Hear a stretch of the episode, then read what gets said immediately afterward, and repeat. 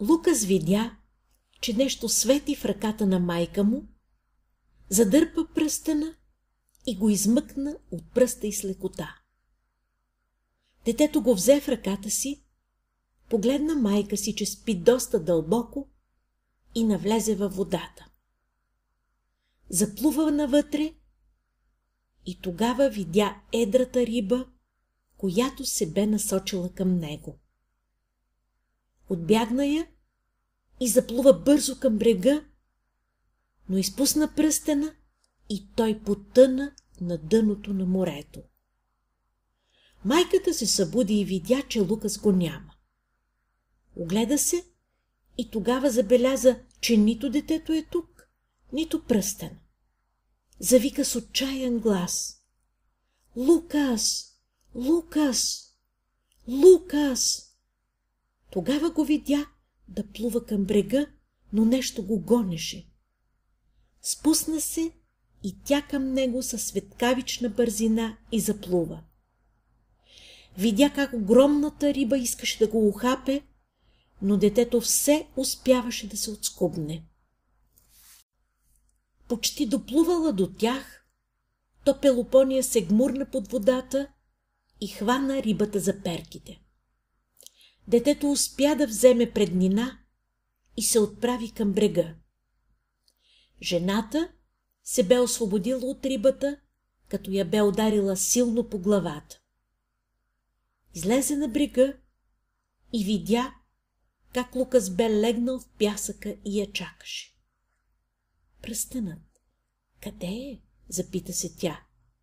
Само Лукас би могъл да го е взел, докато тя е спала. Лукас, къде е това нещо, което бе на пръста ми? Попита тя детето, като не се надяваше на отговор. Детето посочи морето и виновно се сгуши във все още мократа рокля на майка си. Пръстенът за златните лабиринти, изваяни от Титус, направи пирует и се отправи към морското дъно.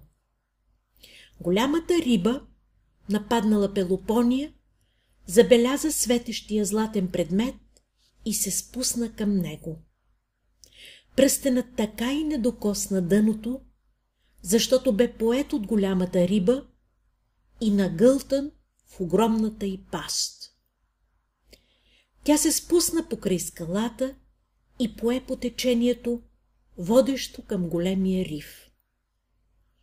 Лудост нахлу в нея и тя се устреми с такава сила под скалата, че това и начинание само дето не й костваше главата.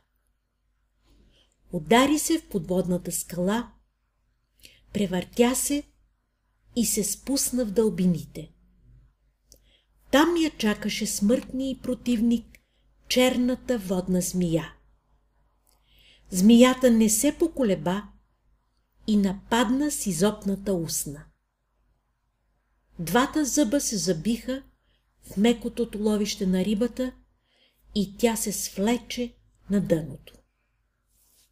Водната змия нагълта рибата и доволна се стрелна към дълбините под скалите, опасващи острова. Леговището й бе в пещерите, където Джакомо бе настанил тайното си съкровище. Там я чакаха току-що излюпените от нея яйца и тя трябваше да се грижи за тях. Пристигнала вече, тя се плъзна безшумно по слузестия бряг и се отправи към гнездото. Змията на време се отмести, когато един чепат клон се стовари почти до главата й. Човек бе я нападнал, а тя мразеше хората. Винаги причиняваха болка.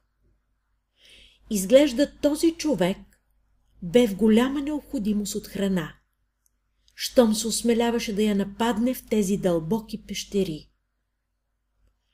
Джакомо забеляза на време змията да излиза от водата и си мислеше, че поне днес ще могат да ядат нещо Сизора и Лукреция. Не успя да я заклещи с чепатия прът и тогава видя, как магиосницата с умело движение хвана за опашката и я издигна на високо, за да не може да я охапе. Изора не се стърпя, взе острия нож и го заби в жълтия корем на змията. Проснаха я на земята и Джакомо бе толкова радостен, че дори не се обидил от закачките на двете жени, които му казаха, че все повече пропуска жертвите си да му избягат. Изора дори му се присмя. Една змия не можеш да улучиш, Джако. Пък камо ли мен да ме заклещиш, както преди? Да видим какво ще ни донесе този обяд. Да запалим огън, за да я опечем. Пиратът така и не обърна внимание на закачките на жената. Ах, какво е пък това? извика Изора, разпаряйки корема на змията. Пръстенът! Моят златен пръстен, Джако! Пиратът мислеше, че чернокосата вече е превъртяла и съвсем не му се влизаше в спор с нея, когато и той го забеляза. Падайки от корема на змията, пръстенът изгря с пълна сила, когато слънчев лъч се стрелна от процепа на скалата и попадна върху него. Цялата пещера се огря в златно сияние. Това бе невъзможно и Джако изпадна в паника. Какво ли не е възможно на този свят? Възкликна Лукреция и добави, изпадайки в транс. Това не е случайно, Джако. Не е. Изора постави пръстена на ръката си и той така дълбоко влезе в плътта на пръста й, че почти се сля с коста му. Лудостта бликна в очите й и тя завика. Джако, обичам те! Лукреция, обичам те! Пекоха змията и се насладиха най-после на месо. До сега, много време след като флотата на Маркос ги нападна, те се криеха в тази тайна пещера. Прехранваха се с запасите в скривалищата, но в последните месеци те се свършиха и се осланяха предимно на риба и водни змии и понякога някоя птица или прилеп. Джакомо бе станал неузнаваем. С дълга брада и озлобени очи. Така им се искаше и на тримата да излязат на брега, да видят слънцето изцяло, а не само в процепите на пещерата. В главната пещера бе невъзможно да се върнат, понеже самият той Джакомо бе срутил входа и много камъни се бяха натрупали там. Но дори и да можеха да се върнат в старата база, то го нямаше бурето, за да могат да излязат на сушата. Знам как да излезем от тук, закрещя изведнъж почти полудялата изора. Знам! Разбира се, знаеш, Изора, потвърди Лукреция. Пръстенът ми го каза и на мен. Нали трябва да се върнем в базата и да се гмурнем точно там, където Пелопони и Тито се гмурнаха? Да, но те така и не излязоха повече на повърхността, изломоти Джакомо, клатейки невярващо глава. А и трябва да отидем в базата. Всичко срутих на времето. Не можем да отидем там. Да се опитаме да разчистим входа. Ще ни струва време, но си заслужава. Пръстенът го казва Джако, не аз. Зафъфли магиосницата и продължи ентусиазирано. А представи си, че те са се измъкнали посредством езерото и пещерите. Те са живи, знам го. Чувствам го. Да опитаме, Джако. Да опитаме. Ами ако там ни чакат войници, веднага ще ни хванат, запротиви се Джакомо. Няма. Никой няма сега там. Пръстенът го казва. Да, така е, Джако. Изора, опиянена от блясъка на пръстена, се насочи към изхода на пещерата и започна да размества камъните. Добре, да започваме тогава. Няколко седмици бяха нужни тримата да разчистят входа към базата. Работата бе трудна и на няколко пъти почти се отказваха, но пръстенът ги тегляше навън към света. Накрая се появи и старата база на пирата. Езерото в средата, масата до него. Тя бе все още в добро състояние. Имаше тук-там кости и черепи от старите му другари, но това не бе важно за Джако. Важното бе езерото. Лукреция отиде до нишата, която преди това беше нейна, и се зарадва, когато откри някаква метална брошка и къса триглава кухато яга. Те бяха скрити в процеп над нишата й. Тя ги взе и се запъти към езерото, където Изора вече бе готова да се хвърли във водата. Почакайте. Първо трябва да обсъдим какво ще направим, каза магиосницата, обръщайки се към пирата. Няма какво да обсъждаме, Лу. Тръгвайте след мен и пръстена ще ни води. Не изчака отговора на Джакомо Изора и се хвърли в езерото. Заплува към мястото, където точно Пелопония бе се гмурнала преди време. Пръстенът блестеше на ръката й и Лу и пиратът не се поколебаха да я последват. Гмурнаха се в студеното езеро и заплуваха под вода след изора. След няколко скали и подводни рифове, те стигнаха мястото, където имаше течение и вход към пещера. Изора не се поколеба и взе лявата страна на подводната скала. Почти нищо не се виждаше в дълбочината. Въздухът вече бе на привършване, когато Изора започна да губи съзнание. Тогава Лукреция извади от джоба си металната брошка и я доближи до пръстена.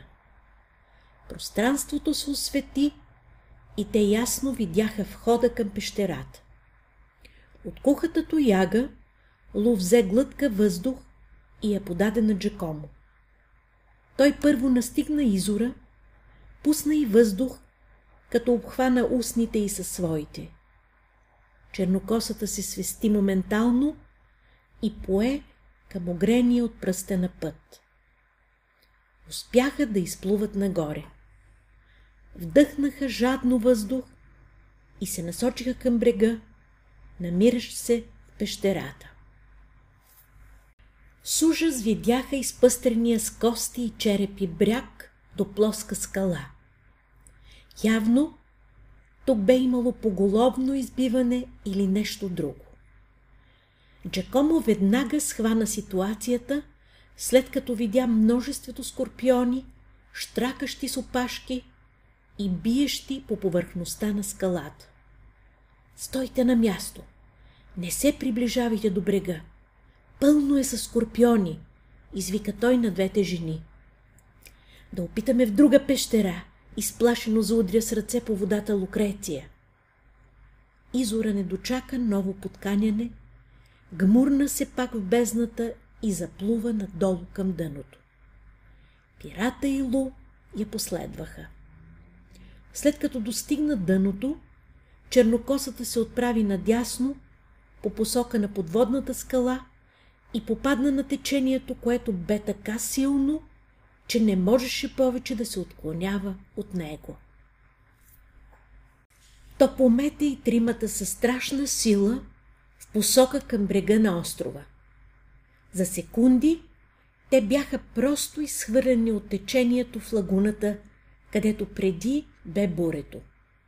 Оставиха се на вълните и те ги изхвърлиха на брега.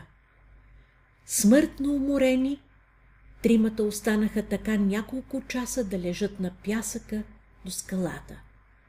Радваха се, че най-после са на въздух и слънце. Генерал Маркус често идваше в тази част на острова, за да изследва теченията и все още се надяваше някога да види пак пирата Джакомо. Въпреки, че толкова много време се бе изминало от тоталното покушение над базата, то той имаше дори надежда, че някога ще намери богатствата му, които така и не намери при битката. Тази сутрин Маркус имаше чувството, че ще има някаква промяна в еднообразните му походи до това място. Така и стана. То не го подведе. Почти не се изненада, когато видя на брега легнали, почти в безсъзнание, трима в укъсани дрехи. Бързо отклони лодката, закотви я с въжето и се спусна с няколко придружаващи го войници към тримата. Усмивка се появи на устата на генерал Маркус, когато въпреки буйната бреда на Джакомо, той позна пирата. Вързаха ги и ги натовариха на кораба. Новината за залавянето на пирата бързо се разчу из цялата околност. Тито си Пелопония бяха седнали на верандата на къщата им във форта и си говориха за бъдещи планове, когато на вратата се почука и влезе слугата им. Заловили са Джакомо и ще го обезглавяват тази седмица. В кавала, каза с неподправено задоволство влезлият мъж. Най-после ще се избавим от този злодей. Не говори така за бащата на Титос. Със скрита ирония се обърна Пелопония и смеейки се допълни. Ще ходим да гледаме. Какво ще кажеш, Титос? Да, скъпа, ще ходим. Защо пък не? Тито се подпря на стола си и с видимо удоволствие добави, обръщайки се към слугата. Искам да видя как ще умре този главорез. Но как са го хванали, Йоргос? Ами просто Марко си ходил на обиколка и що да види? Лежат трима на брега. Явно са били толкова изнемощели, че не са могли дори и да се помръднат. Титос влезе в трапезарията, седна на стола до дървената маса и се замисли. Как бих желал и мама да дойде да види как умира този изнасилвач и убиец. Но няма да мога да я убедя да дойде. Тя няма да иска. Тя не може да иска след толкова мъка. Но той е пък и мой биологичен баща. Младежът започна да премисля другата страна. Обхванаха го съмнение.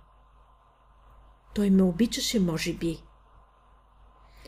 Тито се запъти към изхода на верандата, като по пътя се загледа в огледало, поставено до вратата.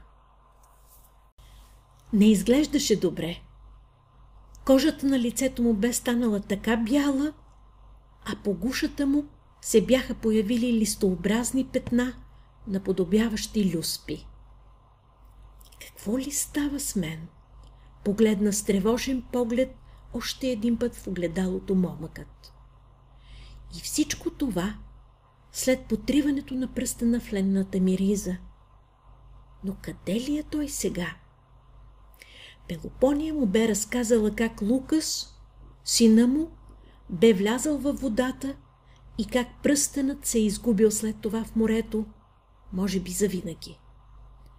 Последно време Титос виждаше промени и в нея, и в детето. Ставаха все по-бледи по-бледи. Слънцето също им пречеше да се чувстват добре, а през нощта, когато бе пълнолуние, в тях се надигаше животинско чувство за убиване и пиене на кръв. С всеки изминат ден отбягваха плодовете и зеленчуците. Ядяха с голямо удоволствие полукърваво месо от младите агнета. Какво ли ставаше с тях? За радост никой не забелязваше тези промени. Може би само слугата Йоргус, но това не влизаше в работата му и той си мълчеше. Кавала, градче с около 30 000 жители, бе построено до пълноводна река. От нея, за жалост, идваха и ятата от комари, които го заливаха при вечер. Но хората бяха свикнали с тази напаст и живееха в примирие, защото друг избор нямаха. Земята бе плодородна и си заслужаваше да останат. Свикнали даже с ухапванията на комарите. Събралата се тази сутрин тълпа на площада нямаше проблеми с насекомите, защото бе все още рано. Причината за това събиране бе обезглавяването на Джакомо и Изора. Тито се бе промъкнал до първите редици и чакаше с нетърпение да изведат затворниците.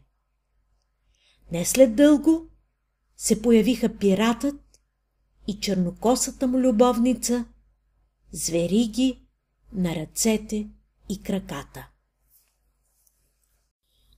Те биваха грубо побутвани от стражите, като падаха от време на време в нозете им. Изкачиха ги на предварително построение от дъски подиум, на който стоеше вече палачът, облечен в червени, замърсени дрехи с висока уръфана шапка и с маска на очите. Джакомо бе оплашен и гледаше с поглед на луд. Изора, все така красива, без мръсна бяла рокля и с пластени черни гарванови коси. Тогава Титус видя пръстена. Изора бе извърнала лице към него и той видя на ръката и златния предмет, който той бе сътворил преди време. Не можеше да бъде друг. Титос го позна, но се замисли. Това не е възможно. Пръстенът да попадне в ръцете на чернокосата. Та той бе загубен в морето от сина му Лукас. Не, тук има някаква магия. Този пръстен трябва да го имам пак. Той принадлежи на Пелопония. Мислите му бяха прекъснати от виковете на тълпата, защото генерал Маркус се бе изкачил на терасата на сградата до подиума. Свитата му бе предимно от войници, които го охраняваха. И така Днес тези двамата ще получат своето наказание, каза военачалникът и продължи церемонията с по-дълго слово. След като свърши речта с одобрителната глъчка на тълпата, то той даде знак на палача. С помощта на няколко стражи Джакомо бе поставен на дървената поставка – Пиратът се противеше и викаше с все сила, че иска милост, но никой не го чуваше.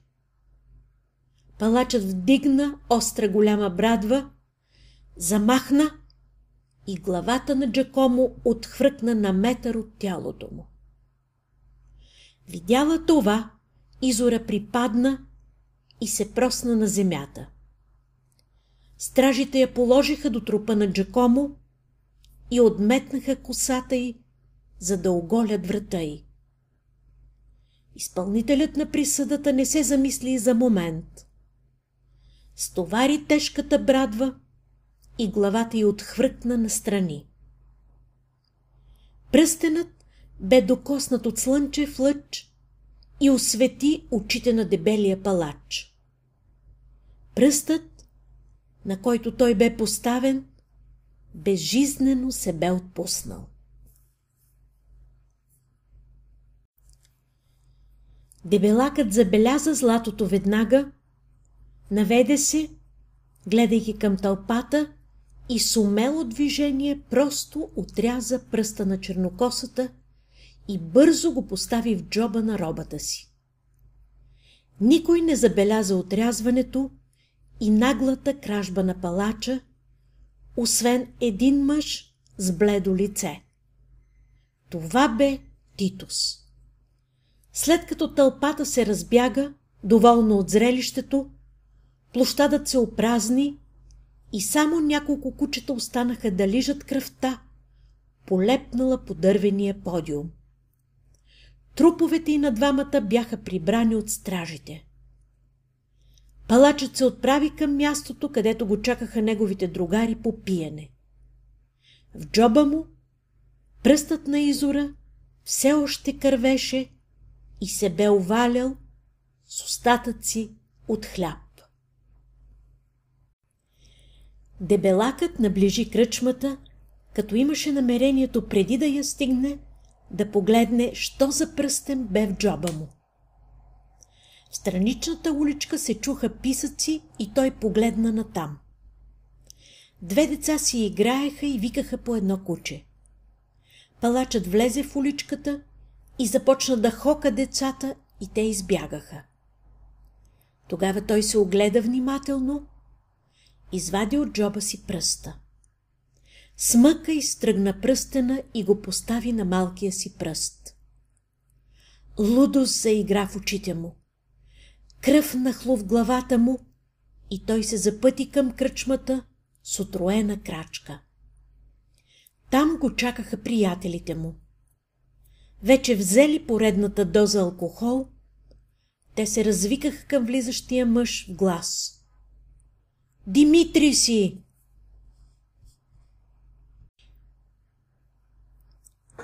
Ти ни избави от злодея. Ела да пийнем по чашка. Ние черпим. Продължи мъж, облечен в черна роба. Титус бе проследил най-зорко дебелака и сега се свря в най-отдалечения ъгъл на кръчмата и зачака удобния момент. Компанията на палача вече бе преминала границите на нормалното и се лееха вина.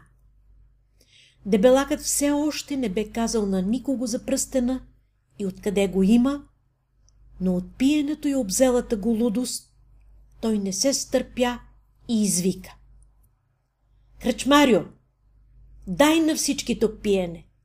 Залагам този пръстен за бурето, което е за теб.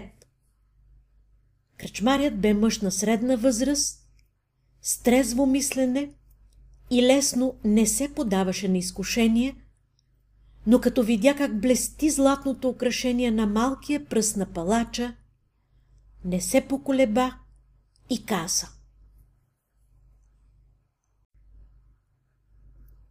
Дай да го видя по-отблизо, Димитри си. Дебелакът се опита да го извади с огромно усилие, но не успя. Май ще трябва и аз да го отрежа от пръста си, каза по-скоро на себе си той. Тогава, от дъното на кръчмата, Титус, с бързината на светкавица, се намери до дебелака и му каза, гледайки го в очите. Ти отряза пръста на чернокосата. По този начин ти ограби един труп. Какво ти се полага сега, знаеш ли? Ти пък кой си, бледолики? Я се погледни. Да не би някой да ти е изпил кръвта.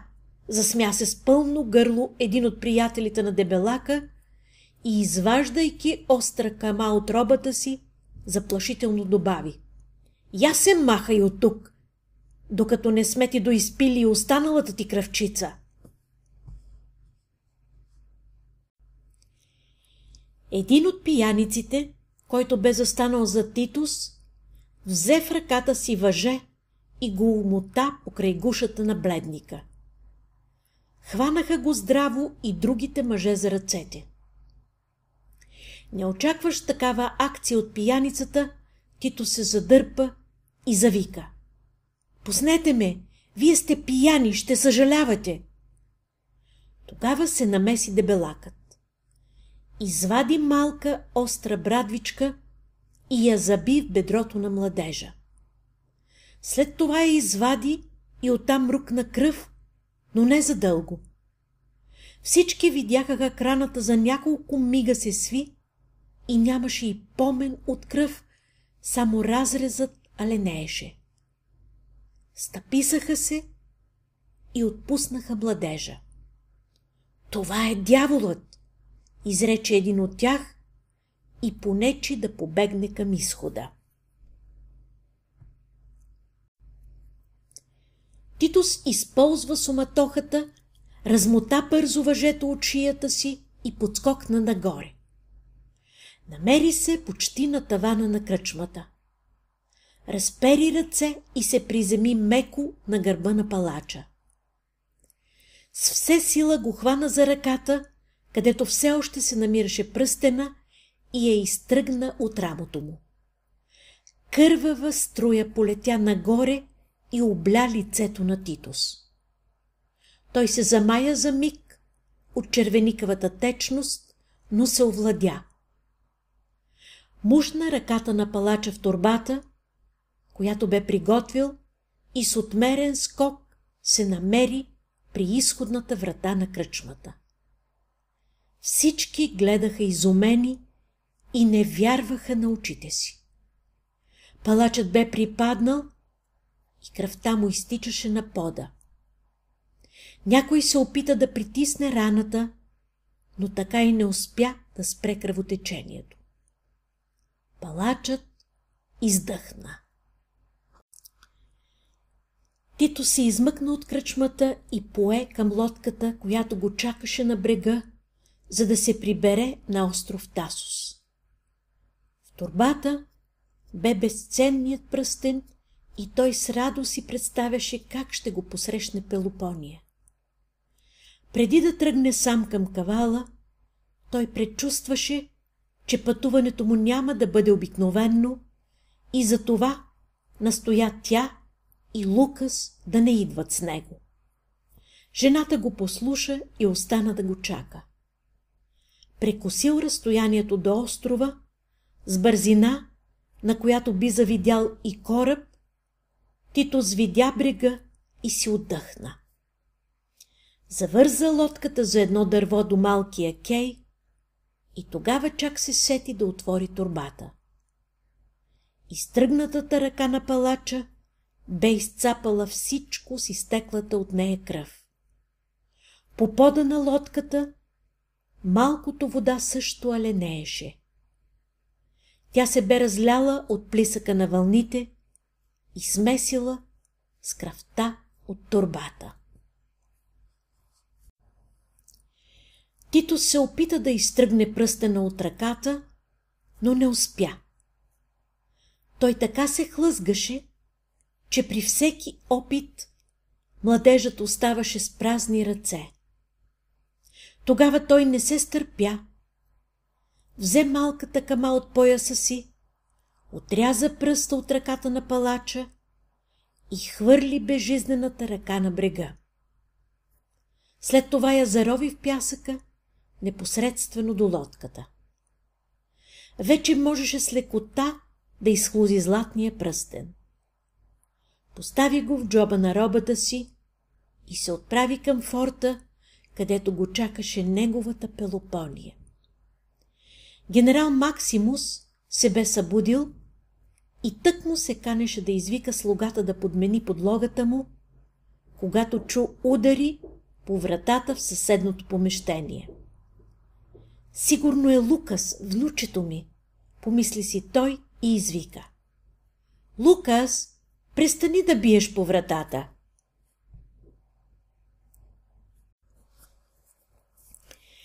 Но не беше внучето му. Цяла дозина офицери, придружени от стражата, нахлуха при генерала. Генерале, може би няма да ти е приятно да ти съобщя новина, която току-що пристигна от кавала, каза един от офицерите и като се доближи до леглото, допълни шепнешком. В кръчмата, след обезглавяването на Джакомо, Титус е направил покушение над палача. Изтръгнал му цялата ръка и е избягал с нея. Свидетели твърдят, че той е самият дявол. Какъв дявол? Що за глупости говорите? Максимус се полу изправи на възглавницата и шепнешком промълви на ухото на офицера. Та той още не се е прибрал от кавала. Но това твърдение на генерала не бе вярно. Титус бе вече с Пелопония и Лукас на брега на морето в собствената си къща. След като издърпа достатъчно лодката на брега, той се отправи към верандата, където младата жена хранеше детето. Виж какво ти нося, любима, каза той, влизайки в кухнята. Голяма изненада. Извади пръстена и го подаде. Златото, докоснато от слънчев лъч, блесна с ослепителна светлина. Пръстена! извика с пълно гърло Пелопония. Моят пръстен! Ти ли го намери? Не, не, историята е дълга. Бе на изора на ръката, когато я обезглавиха. Изора! Но това е невъзможно, Титус! С недоумение се стъписа тя. Подай си ръката, скъпа. Най-после пръстенът си намери собственика, каза той и го постави нежно на пръста й. Пелопония го целуна също нежно и лудостта нахлу в главата й. Подскокна инстинктивно от радост и се намери на сантиметри до тавана. Падайки надолу с разперени ръце, задържа се няколко секунди във въздуха и след това тупна меко до Титус. Йоргус, слугата, бягайки се спусна към двамата си господари и задъхан закрещя. Бягайте, бягайте веднага! Стражата бе при генерала и сега идва тук. Искат да те линчуват, теб, Титус. Казват, че си дявола. Какво? Оплашено погледна Титус към детето и любимата си. Защо? Познали са те в кавала, в кръчмата и са видели как си изтръгнал ръката на палача, заобяснява чутото слугата.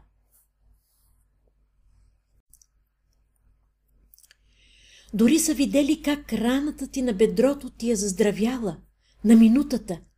Казват, че е дяволска работа. Бягайте и то веднага, Титус. Благодаря ти, Йоргус. Титус, ще ми обясниш ли какво е станало? Пелопония се обърна свирепо, като бе хванала малкия лука за раменете. После ще ти обясна, скъпа. Да се махаме от тук. Но къде ще отидем? И аз не знам, но трябва да бъде далеч от тук. Аз отивам с вас, ако може, каза Йоргус. Вие сте моето семейство. Добре, Йоргус, да тръгваме, каза Титус и добави. Вече виждам войниците на дюната. Взеха необходимото за първа нужда, натовариха мулето и потеглиха през маслиновата горичка, опасала брега. Изкачиха се на скалата и стъкнаха бивак там, като зачакаха да се съмне, за да продължат във вътрешността на острова. Тито си мислеше дори за пещерите, от които се бяха избавили преди време. Стражите не ги намериха в имението им. След това веднага се бяха върнали при генерал Максимус за съвет. Но така и не получиха никаква информация от него. те ли можеха да са дъщеря му и Титус? На следния ден цял Тасос бе обхванат от новината, че Титус е дявол и че трябва да бъде намерен и линчуван. Бе обявена и награда за главата му. Не ни остава нищо друго, освен да отидем и тримата пак там, Титус, промълви Пелопония, след като виждаше колко е безнадеждно положението им.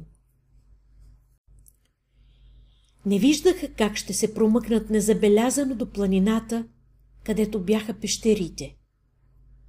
Те бяха все още на брега на морето и гледаха как догаря запаления от слугата огън.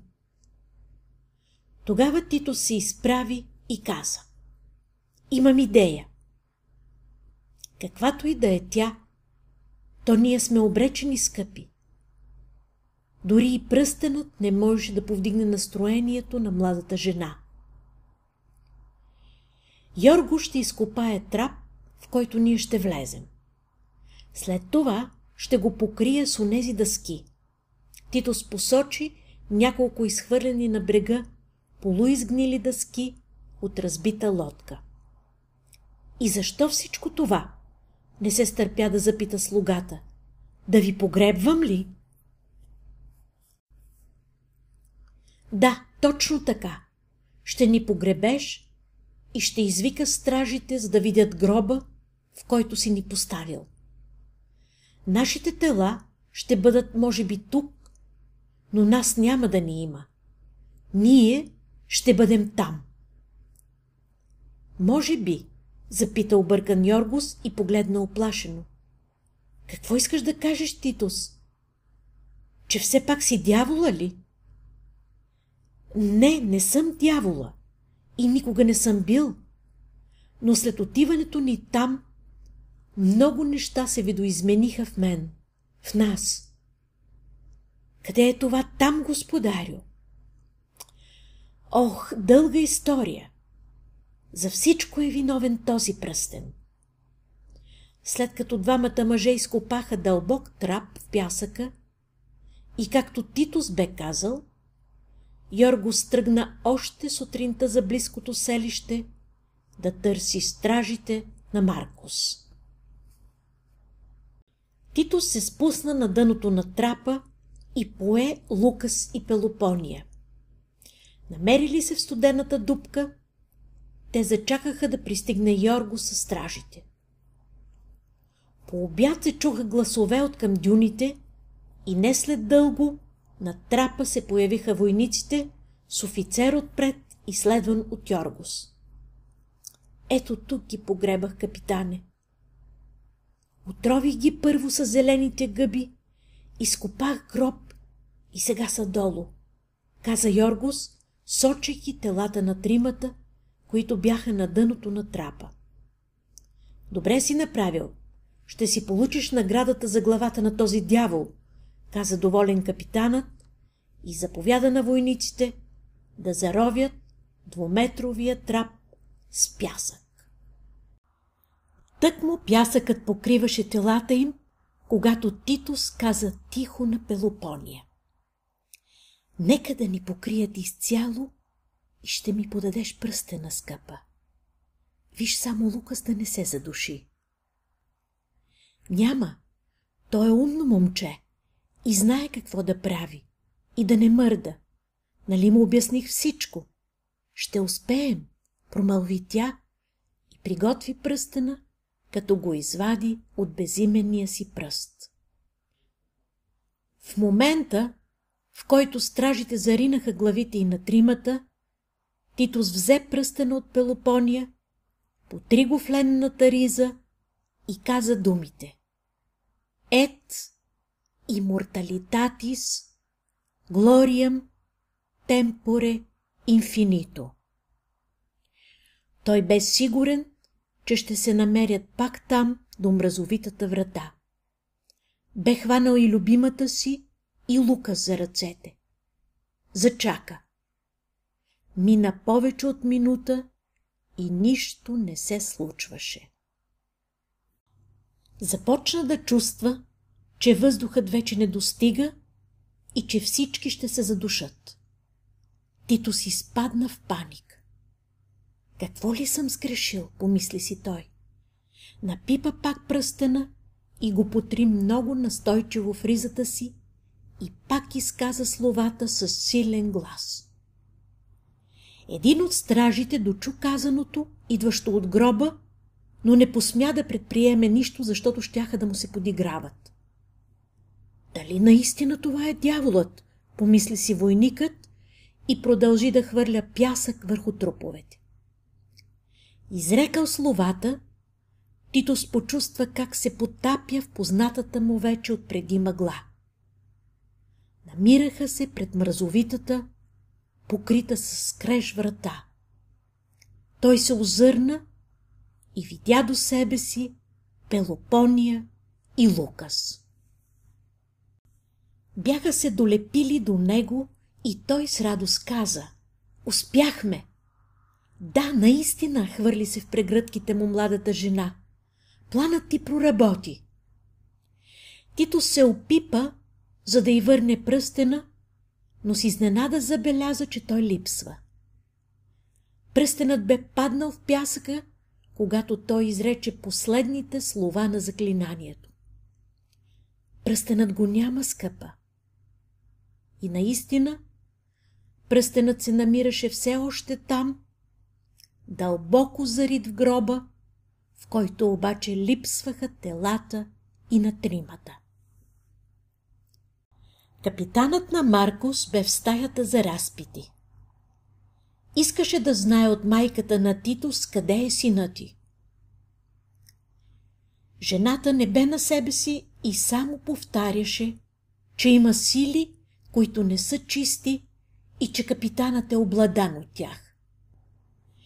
Предния ден, след като войникът доловил звуците, идващи от гроба, се бе изпуснал при приятеля си и му бе разказал как чул словата на Титус. Капитанът научи веднага това откровение и го обсъди с офицерите и съвета на форта.